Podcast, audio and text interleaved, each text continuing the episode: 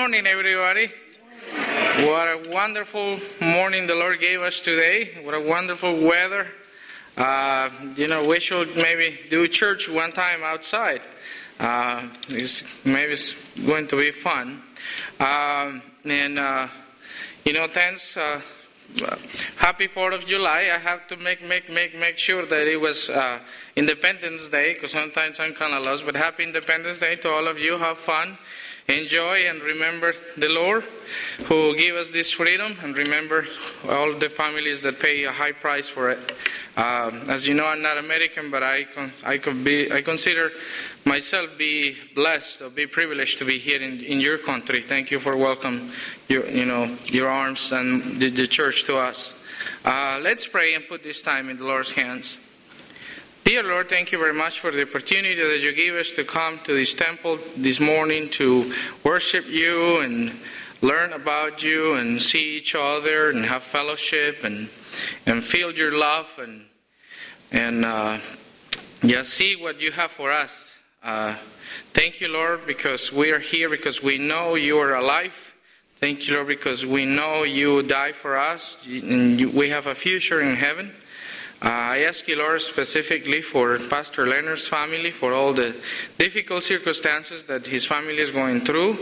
And I ask you, Lord, that you uh, will be with them in the special way that you only can be. Uh, I ask you, Lord, for this message, for these words of wisdom. I ask you, Lord, that it will be you talking through me. The language will not be an issue.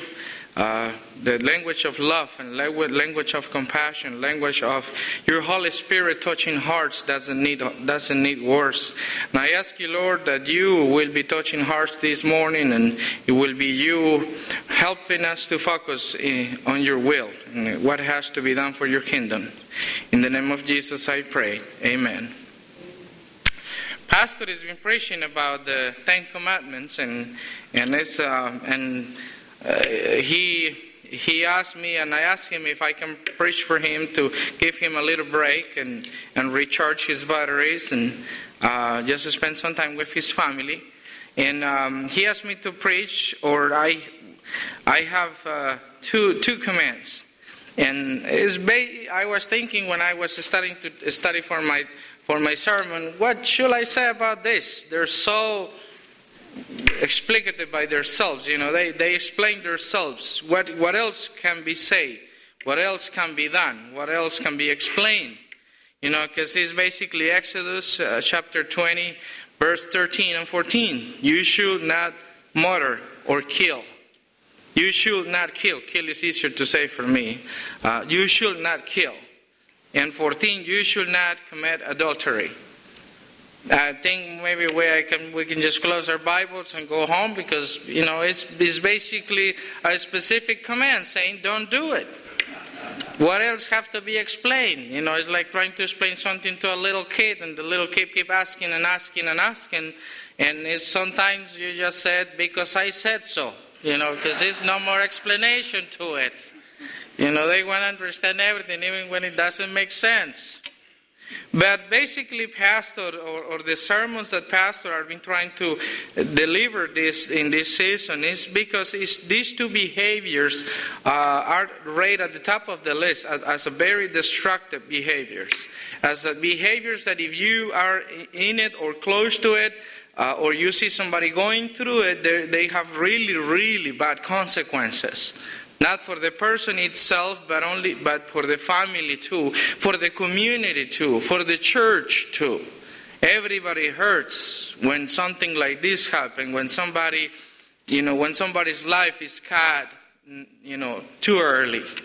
I was, you know, that it is not kill, it's not murder, but I was, uh, uh, I have the privilege to be the pastor to officiate the, the funeral a couple of weeks ago for a three, more, three months baby, and it's not much that you can say to try to you know comfort this family, um, because we feel you know what in our human eyes we could say what a waste. You have all their life, all her life in front of her and all the pain and all the consequences. But in the same way, adultery, if, if that happens, maybe not to you, maybe you say, ah, for me it's too late, I already make it. I'm, I'm, I'm celebrating my 50 year anniversary. That's not up to me. But let me tell you, maybe it's not up to you today, but maybe your neighbor is going through it. Maybe somebody at the church is going through it. Maybe somebody is at the edge, at the border of maybe take this, taking the step, and maybe you know about that. Maybe you see some signs.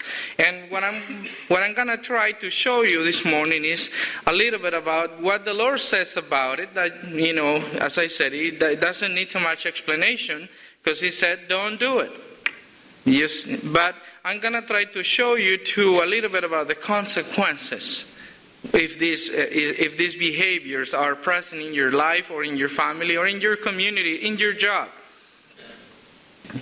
So we, we consider that what pastor is trying to pass to us as a congregation that healthy communities prosper. The communities prospered. The churches prospered when we do the opposite. And basically, this is because this means that we will be obeying the Lord. If you go and do that, you're disobeying the Lord and you have consequences for it. Basically, murder or killing some or kill it means put to death another human being. That doesn't mean that you know that you know that you're killing an animal. The Lord gave us the, the power or the authority, you know, for you know, and I don't want to sound disrespectful for those of you to decide to be vegetarian. That's, that's okay too. And when I fast, I, I become vegetarian for 30 days. And then I go to McDonald's and get a hamburger uh, because it's closer.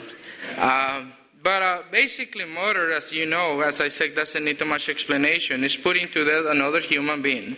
It's people that doesn't have any respect for, for human life, doesn't have respect for somebody else. And sadly, I was during the preparation of my sermon, I saw a special note about how many kids are committing murder, are killing their own families. Seven, eight, nine, and ten year old boys and girls that are killing their families in that early age. And it, it touched my heart because my heart is very close to the kids, as you maybe noticed. I have like 50 kids with me the whole time. Uh, so uh, the hearts of the kids are so ready for, for, to receive the gospel, to receive the news of salvation. I taught the kids this past week to the second VBS. We went to Old North Church in Canfield. Uh, I'm going to take the kids to three VBSs. Uh, and, and they gave me the wonderful news the last day that three of my kids put their faith in Jesus Christ. And I said, everything is paid because we have to wake up at 7.30 and the kids have to wake up at 7.30. And that's tough for the kids during the summer. But I, when, when they told me that, I said, everything is paid, Lord. All the extra effort, all the extra gas, all the extra whatever we have to do to, to take those kids. But they told me that three of my kids put their faith in Jesus Christ. And I know I will see them in heaven. That's one of my dreams that one day I'm going to be in heaven and I will have a lot of adults coming to me and say, Oh, you were the pastor that took me to church one day. And I, you know, for the, for the glory of my Lord. In the New Testament, uh, more adultery means way of view others, how we see others. Because Jesus took it one step ahead. And Jesus said, like, like Matthew 5 27 and 28, you, you should know about it. Matthew 5 27 and 28. You have heard that it was said, You shall not commit adultery. But I tell you that anyone who, who looks at a woman it, lustfully, I don't know how to say that word, has already committed adultery in his heart. See, Jesus took it one step ahead and said, You're not only committing adultery if you, if you go to the act by itself, but if you're committing adultery in your heart, just to look in something that you're not supposed to look. In the Old Testament, it was such a, such a horrible thing to do that if you remember in the Leviticus asked that the penalty for adultery was being stoned, go to death. They were allowed to stone people. That's why if you remember, they bring a lady, a woman in front of Jesus, and we're going to talk about her at the end. Uh, in front of his, in front of him, I said, "Lord, we catch this lady in the act of adultery." And they, they have rocks in their hands because they were ready to fulfill the law. But good news, Jesus forgive her. Uh, So in the Old Testament, it was a horrible thing to do. And it was a metaphor, it was a comparison of the relationship with God. Because basically, when you go into adultery, you just uh, break the trust. Both behaviors goes goes against God's design. Both behaviors are disobedience and are considered a sin. Break the trust of someone who loves you unconditionally. If you go into adultery, you break the trust of your husband or your wife. But if you go into adultery in your heart against the Lord, you're breaking the trust of God. Thanks the Lord, He never give up on us. But we basically say, Oh no, Lord, I know you love me, but I think I have a better idea how to live my life. I know you have a design, you have a perfect design, but I think I have a better idea how to take care of myself. That's basically a little bit about the consequences. It's basically disobeying the Lord. And we will always have consequences if we do that. That's what Proverbs 6:27 to 29 said. Can a man scoop fire into his lap without his clothes being burned? Can a man walk in hot coals without burning his feet? So if he who sleeps with another man's wife, no one who touches her will be will go unpunished. In Spanish, we have a say that I tried to put it in English, but it basically means eyes that don't see, heart will not feel. Basically means, well, I can make it, I can maybe do it. If she never figured it out, nothing will happen. Because she will not suffer, nothing will happen. But the Lord is telling us that's foolish. Because always, always something will happen. When you go, when you go against the Lord design, always something will happen. But where all this start? How the Lord sees those kind of things? And the Lord says very clear in the Bible that everything starts in the heart. How can that apply to us today? Everything starts in the heart. Because the everybody else, let's say, uh, the community or, or everybody else who doesn't know the Lord thinks this is very normal.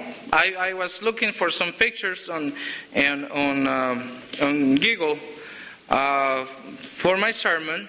That's what I found, that one that you're looking at. And, I, and they were selling teachers. I love adultery. And for them, it's so normal. You know, marriage and uh, an adultery, or, you know, living with somebody without getting married is so normal. Uh, that's the way it goes now. You have to try first and see if it works. And, and if it works, we, we, we will make it happen. It's so normal. Ah, only, only Christians have to follow those things. You know, that's not my style. But believe me, it's always consequences because, again, it's outside of the Lord's design. The Lord's the Lord make a design because first He's perfect and His design is perfect and He wants the best things for us. So if He put it that way, it's because it's the best way. He's been here thousands and thousands of years. He's, he's the Alpha and the Omega. He has more than enough time to think about the design, and He designed that design for us because He loves us, He cares about us. But the Lord said that everything comes out of your heart. Everything comes out of your heart. And that's what it says in Matthew 6, I'm sorry, Matthew 15, 16 to 19.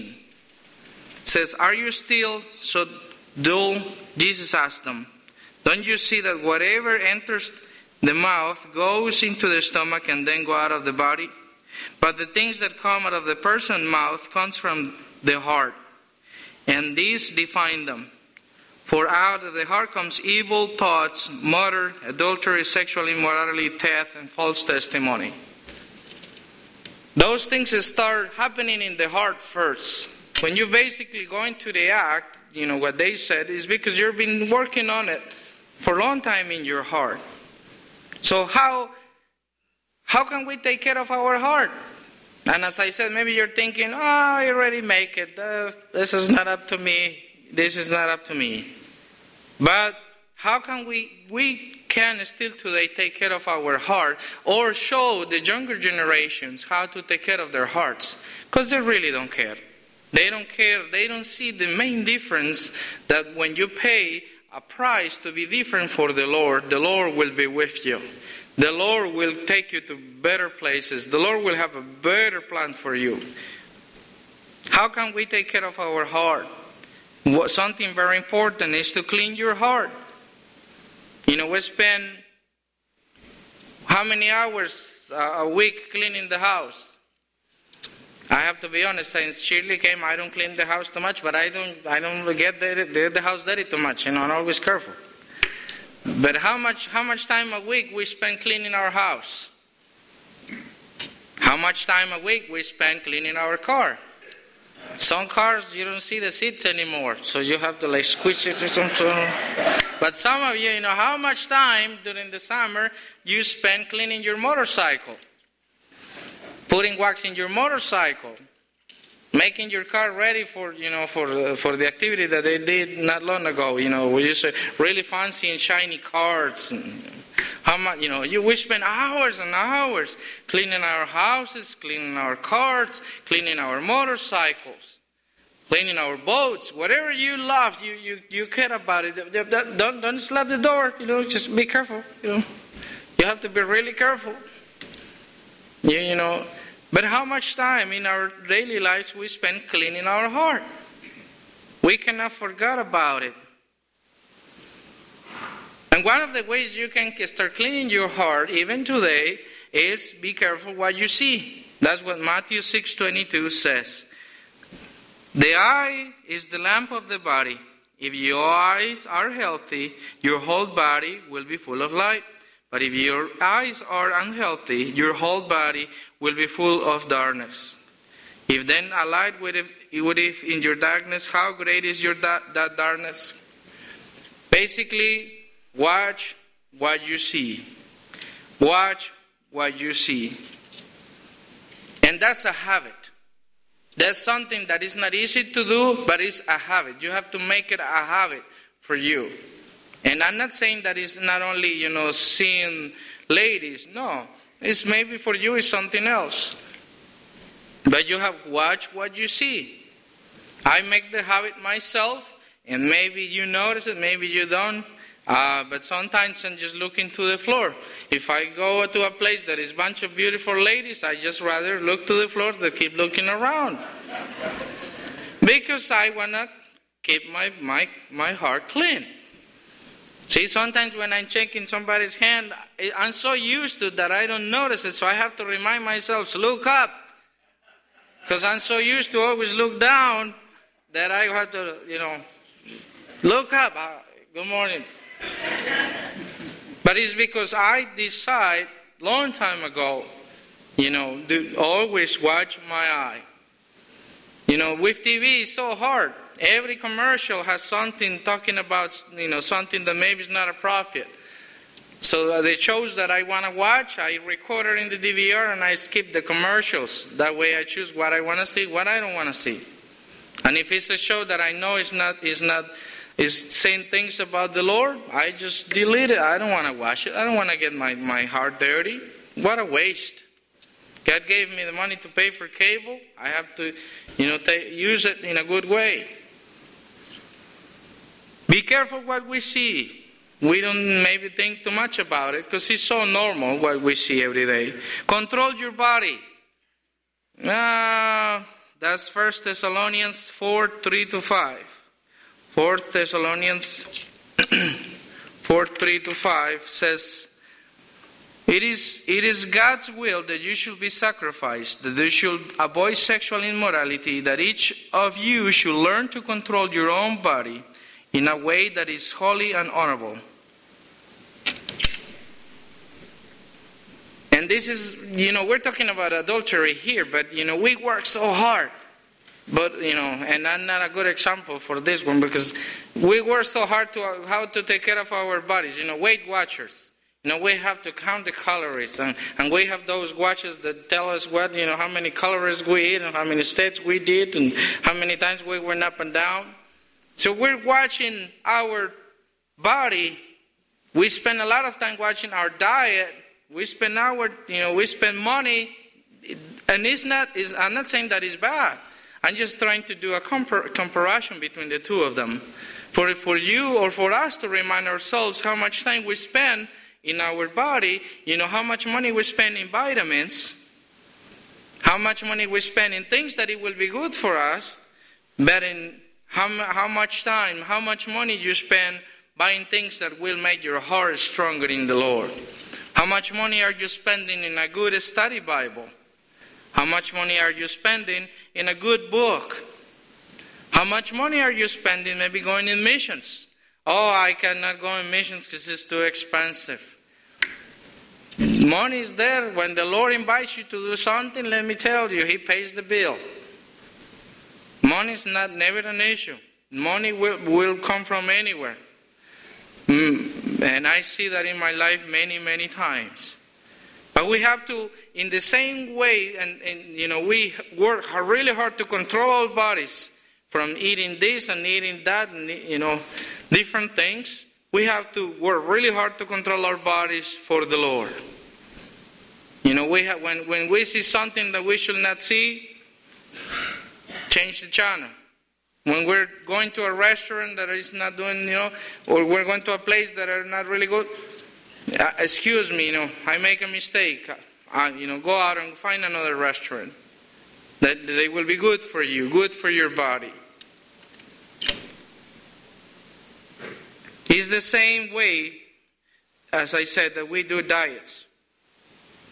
It's, it's, it's just a, a, a matter of be, creating good habits. So I I'm asking you to think what, what is the, and, and, you don't have to answer, of course, but think in your mind, think in yourself, examine yourself this morning. Or, you know, I examined myself many, many times yesterday when I was trying to put the message together. What is the thing that you think is not, is contaminating your heart? What is the thing that is maybe taking you away from the Lord? Maybe something small. Maybe it's a conversation. Maybe it's a person that always speak bad words and always speak bad jokes or dirty jokes. So maybe somebody at work.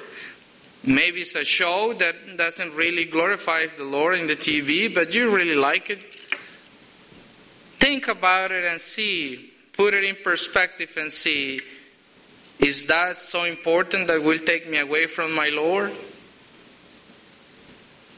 And I, I, I'm against using videos when I when I do my sermons, but I found a good video of a of a pastor and, and wife. Uh, it's a pastor and uh, pa- husband and wife, but both of, both of them are pastors. Maybe you know them. I really don't know them. I just check online that they were you know good enough people to show a video about them, but I don't have a clue who they are. They have a ministry now to recover and try to help uh, to recover uh, families and, and, and marriages. But uh, I, uh, Brian, can you please use the video?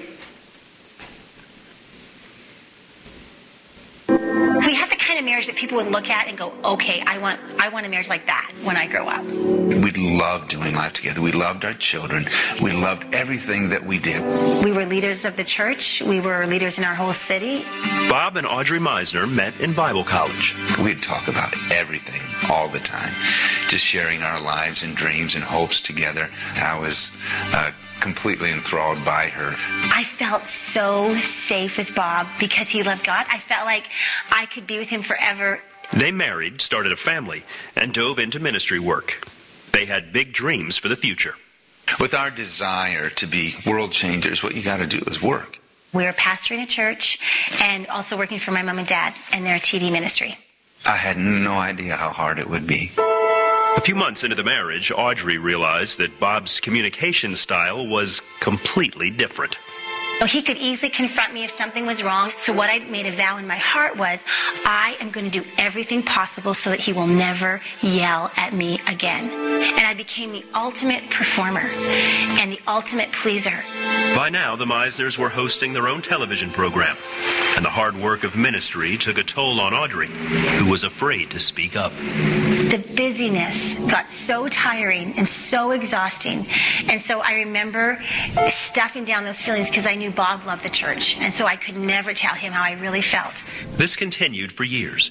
And then a family friend from church began spending more time with the Meisners. He was extre- extremely energetic and playful and liked to be with our kids. And He was fun. He was young. He reminded me of being a kid again. he didn't have a family. Oh, it was very natural, you know, at, at the beginning. And we'd invite him, you know, to be in holidays with us and so forth. But this new family friend began giving more attention to Audrey. He would overly flirt with me. You're so beautiful. I want to find someone in this world that could even be as half as amazing as you. Something in my heart gravitated towards that, and I thought that's what I need. Over time, their relationship grew closer. I knew something had changed in my heart when when I knew he was coming over and I wanted to look really good when he got there. And I felt like I was in control. I felt that I could have a relationship with a, a young guy in the church and just help him out. And I had no reason, you know, to doubt her love for me. I mean, we were still, you know, extremely intimate with each other, loving with each other. So I thought everything was fine. But Audrey's desire for the other man grew stronger. you know, our shoulders would bump or his hands would touch mine, and I'd start to notice my reaction to that was like, oh, you know, that felt good, you know, that he touched me. I really told myself I can have it all. This relationship won't really affect the rest of my life. And I began to notice myself lying so that I could be alone with him. I just dove in and said, you know what, I've gone this far anyway, I'm just going to do this. And that's when it became sexual. Our relationship became sexual. The affair continued for three weeks. I just lied to the people I love the most in order to get away with this guy and be inappropriate sexually and have an affair. This is not me. Audrey realized she couldn't continue living the double life and ended the affair. Now she had to tell her husband of 17 years what she had done. I was scared out of my mind. I was shaking. If it came down to a choice of who I would choose, there was never a question in my mind. I wanted my husband and my kids. I haven't confronted him for 17 years of little things. And now I'm going to tell him the most betraying message I could ever imagine. I sat very close to him and whispered in his and said, I've done something extremely inappropriate. I saw just extreme rage and hatred come out of his eyes. This wasn't just a little mistake. This wasn't just a little oops or a hiccup. And I wanted to, you know, punch holes in walls, slam doors, you know, express some anger or rage. I felt so much shame for what I did and so much deep regret. All I wanted to do was get her fixed. She's the problem. She had the affair. Every happy memory of 17 years of marriage was gone. My head was screaming with words. She doesn't love you. She's never loved you. Your marriage has been a farce. Bob called a marriage counselor who had been a guest on their television program. The couple flew to Phoenix the next day to meet with him. Well, he starts with me, begins to rip me up one side and down the other. And he said this to me. He says, Bob, you're spiritually lazy. I got, you know, daily Christian television. I'm pastoring a church. I'm a father. I'm a, I'm a counselor. I mean, I've got all these activities going on, and you call me spiritually lazy. And he says, Audrey, anyone who does what you just did does not respect your husband. I want you to get alone with God and ask him the moment you started disrespecting him. And he says, Bob, what's done is done. What I need to know is whether or not you will become the man of God that you need to be to keep your family together. Before you go to bed, you will get down on your knees and you will pray with each other. I can't remember the last time we had prayed with each other. The only words that we could get out were, God, we need you. And we cried and we cried. Every part of our relationship had to come to a new level of transparency. All of a sudden, there was no room for any secrets. But one big secret was yet to be revealed. A few months later, they received news from the doctor. Audrey was pregnant. I had had a vasectomy, so I knew, you know, that it wasn't me. He must have seen the fear all over our faces because he immediately followed that statement with the question Do you want to continue the pregnancy? And I immediately answered yes, without a doubt. I was scared out of my mind. And yet, that was the first moment I felt strength from Bob. Well, before, everything inside of me wanted to punish her. Now I recognize that she's carrying a baby and that she needed my help. This baby's going to need parents. I want to be that dad. Bob and Audrey resigned from their positions, moved to Phoenix, and told their children what was going on. We knew that it was a biracial situation and that our children needed to know. I was so scared that my kids would be messed up because I'm one of those moms that I love my kids more than life itself. They walked in seeing a mom and dad sitting on the floor crying. I spoke to them how I loved their mom and that we're a family and that we belong together and that I'm not going anywhere. And with her held in my arms and covered, I looked at them and I said, You're going to have a baby brother. Five months later, Bob and Audrey rushed to the delivery room. It was one of the most beautiful days of my life. This little boy was nothing but a gift, an absolute gift. When our son was born, I gave him my name, Robert. Middle name, Theodore, and then Meissner. Because I don't want my son to ever question one day in his life whose boy he is. Theodore means divine gift. Ten years later, Bob and Audrey's marriage is stronger than ever. Our relationship became dynamic like it had never been before because now I'm being honest and he's being honest. There needed to be a transparency and a vulnerability to be willing to be known by the other person. And so this was new territory for us. If we can get through the fears that keep you from communicating and the fears that keep you, you know, in this in this dysfunctional dance and really start having a relationship with no secrets, there is nothing more fun than that. Our little Robert is our nutcake. He's so much fun, so full of personality, never a dull moment. And those three older kids love him with every part of their being. If you see them all together, there's so much laughter. For the extent that I have experienced His love and His grace, I'm the most thankful person you'll ever meet. I don't get what I deserve because of what he did. He paid this high price to really take my sin and to really take my shame. And because he lives inside of me, I don't get what I deserve. I get what he deserves. That's amazing love. Thank you, Ryan. What a challenging story. But I choose this story because I always like to preach with the Bible, but I like to bring in uh, real stories for, for us to identify. And but something that came to my mind and something that I want to put in your in your in your hearts today is that it can happen to everybody, anybody. Nobody it's could say, "Oh, that will you know, I, I, that will not happen to me." That happened to a, a, a pastor family. But that reminds remind me about something else too. You know how we should keep praying for our pastors, how we should keep praying for our church.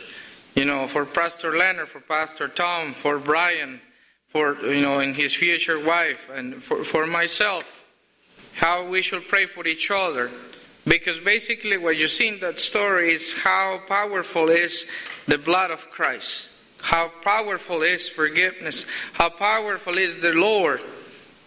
You know, going through the, the lives and picking up the little pieces.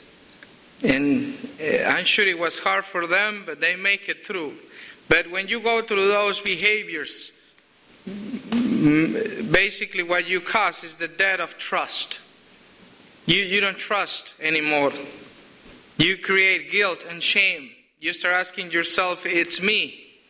And I have to examine myself and my marriage with Shirley, and I try to always show Shirley that she can trust me. I don't have a code in my cell phone. She can take my cell phone. I said, don't touch my games, but you can check whatever you want. But, you know, my phone is never has a lock. So she can take my cell phone and she can look through it, whatever she wants. She can go into my emails and look whatever she wants. I always tell her I'm an open book. If you don't see me at the house and, and I, I don't answer the phone, track me through the church. Maybe I'm in the emergency room. For some reason, my, my cell phone lost signal in the emergency room. Maybe I'm in court and I'm not allowed to answer, or they will, the judge will be upset. Uh, if you need me, track me down. Call the church and find me. And if you see that it's late and I'm not home, you will see always my car parked here at the church because I like to work at night because nobody will call me. But I always try to be an open book for her. I always try to show her you can check whatever you want. You know, there's my wallet, whatever you need to be, you know, checking. Because I want her to feel peaceful. I want her to, you know, to trust. And if he, you know, I, we were talking about the subject, you know, yesterday in, uh, in, in the house, and I told her, I mentioned to her, yeah, with helping the Guatemalans, you, you met these ladies that, that work in that business, you know, going house by house doing their business. And I, I, I, said to her, I know who they are. I know like three or four. I see them around in different houses sometimes when I go to help the Guatemalans. And some of them came out, but I wasn't wearing my ring. And they tried to say, say, start conversation. And I said, Nice to meet you. I'm Pastor Eric, First Christian Church. And you can see how you know they start looking down, but I see them with compassion. And I share the gospel with them a little bit. But when you, when you go into those behaviors, you lost trust. Sometimes God take you to divorce. You know, what a hard thing to go through. I, I don't have it myself, but I see many of my good friends going through it. Loneliness, illness, you become really sick. You know, you, you know, uh, you maybe could have sexual transmitted, transmitted diseases. You can have physical issues. You cannot trust anybody anymore. PTSD, you know, that's the fancy word for post-traumatic stress disorder. And you find kids. I found one kid that he has to wash his hands like a hundred times. And he was sitting right and he started washing his hands. Now I think he went from a hundred to maybe forty. I play a lot of video games with him and I start putting his mind in something else. And he's getting a little better. But it was because his, his mom took a lot of abuse through, through something like this. So maybe you said that, as I said, this is the end of the road. I thanks the Lord, and if you make it, well, well done. But if you, I think you're close to doing it, my advice to you from the Lord, don't do it. Don't be foolish. Don't be close to it. Why, why? Guard your heart. Guard your eyes. Maybe people will think you're dumb. Maybe, maybe, maybe many people think that about me. And if you see me in the street, grab me, you know, say, Pastor, that, you know, because sometimes I'm so focused to, you know, keep watching my eyes that I don't look around. And I pass you right next to you and didn't say hello to you. Don't think Pastor is arrogant or mean. It's just that I'm, you know, I'm so focused in, maybe sometimes I'm praying while I walk, so I just so focused in my things, I don't just look around. It's weird, yes, but I do it all the time. I decide to guard my heart. I decide to be different. Now that I spend some time with, with Stephen, Sadet's brother, that's what I something that I told him, Stephen, you have to be different. You have to pay a price. You have to be different. When you really want to take yourself apart for the Lord, you, you will see the Lord in a different way. And I am asking you, I'm asking all of us to get together here to, to keep trying as, as Pastor want to pass through us to us that if we are not involved in these behaviors, the church will prosper, your house will prosper, your, your family will prosper, your community will prosper. Why? Because you are being obedient to the Lord. But if by chance you are already on it, can you put the other picture, Brian? But if by chance you're already on it, just remember, I, am sure all of you maybe, or if you didn't see, that comes from the last one of the last movies from Jesus Christ. You know, Jesus, when Jesus forgave, that was, you know, they were actors, of course, but that was the lady who was caught in the act of adultery in John 8 4 11. and said to Jesus, Teacher, this woman was caught in the act of adultery. In the law, Moses commanded us to stone such women. Now, what do you say? They were using this question as a trap in order to have a, a, a basis to accuse him. But Jesus bent down and started to write on the ground with his finger. When they keep one questioning him, when they keep questioning him, he straightened up and said to them, Let any of you who is without sin be the first to throw a stone at her. Again, he stopped it down and brought on, started writing on the ground. And this one who here began to go away one at a time, the older ones first, and only Jesus was left. With this woman still standing there, Jesus straight up and asked her, Woman, where are they? Has no one com- condemned you? No one, sir, she said. Then neither do I condemn you, Jesus declared. Go now and live your life of sin. If it's too late for you, if it's already done, let me be honest with you, consequences will, will not go away, but Jesus will clean you. Jesus will help you. He's the perfect GPS. If you make a wrong turn, He will pick up the pieces and He will put it back together in a wonderful way, in a miracle way. And I see it again and again and again and again. And something else that I want to leave with you is 2 Corinthians 5:17. It said, Therefore, if anyone is in Christ, the new, the new creation has come, the old has gone, the new is here. Basically means if you come to the Lord, your new creation, whatever happened is behind you. In Jesus is hope. In Jesus is new life because He's the water of life.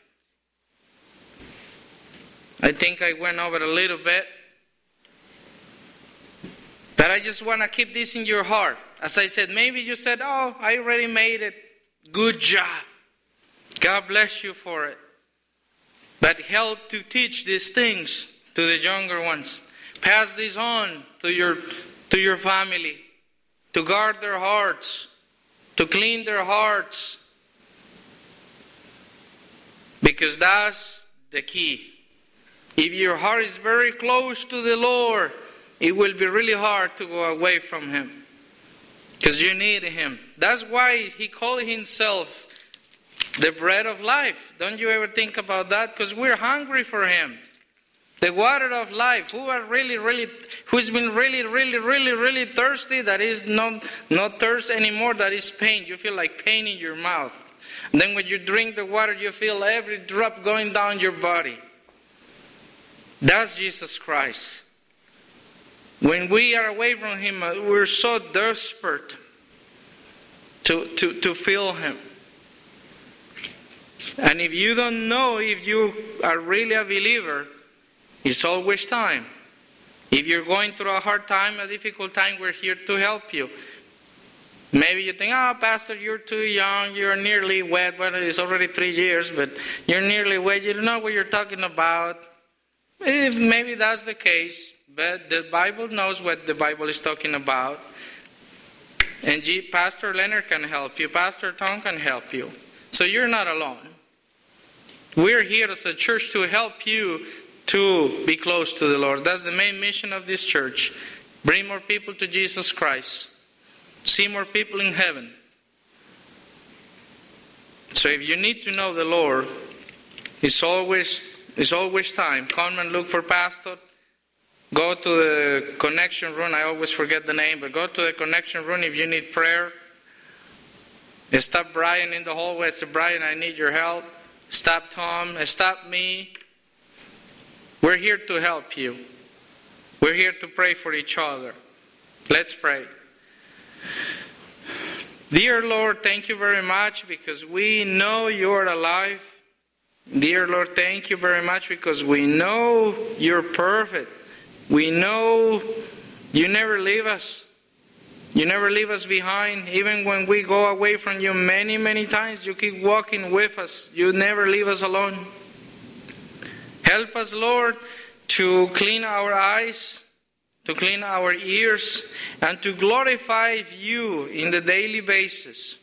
To glorify you in what we see, to glorify you in what we hear, to glorify you in our language, to glorify you in our actions. Not because somebody's looking at us, but, because you are looking at us, Lord, because we love you. I ask you, Lord, for those people here that maybe went through all these things loss of trust, illness, loneliness, shame, guilt, divorce, that you keep healing their hearts, that you keep touching and cleaning and, and making it better every day. Oh Lord, you are alive. You can do it. Oh Father, we trust you.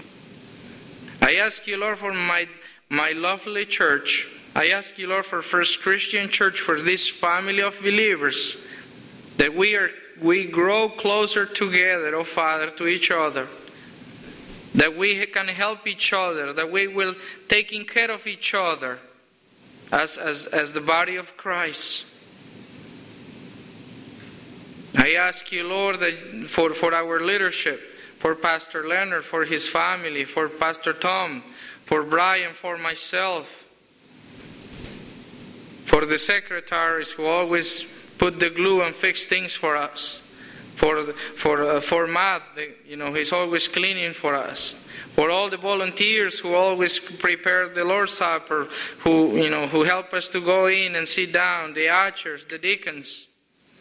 I ask you, Lord, and I pray for all of us, Lord, that we guard our hearts, that we keep cleaning ourselves, and we, we will have a good spiritual diet.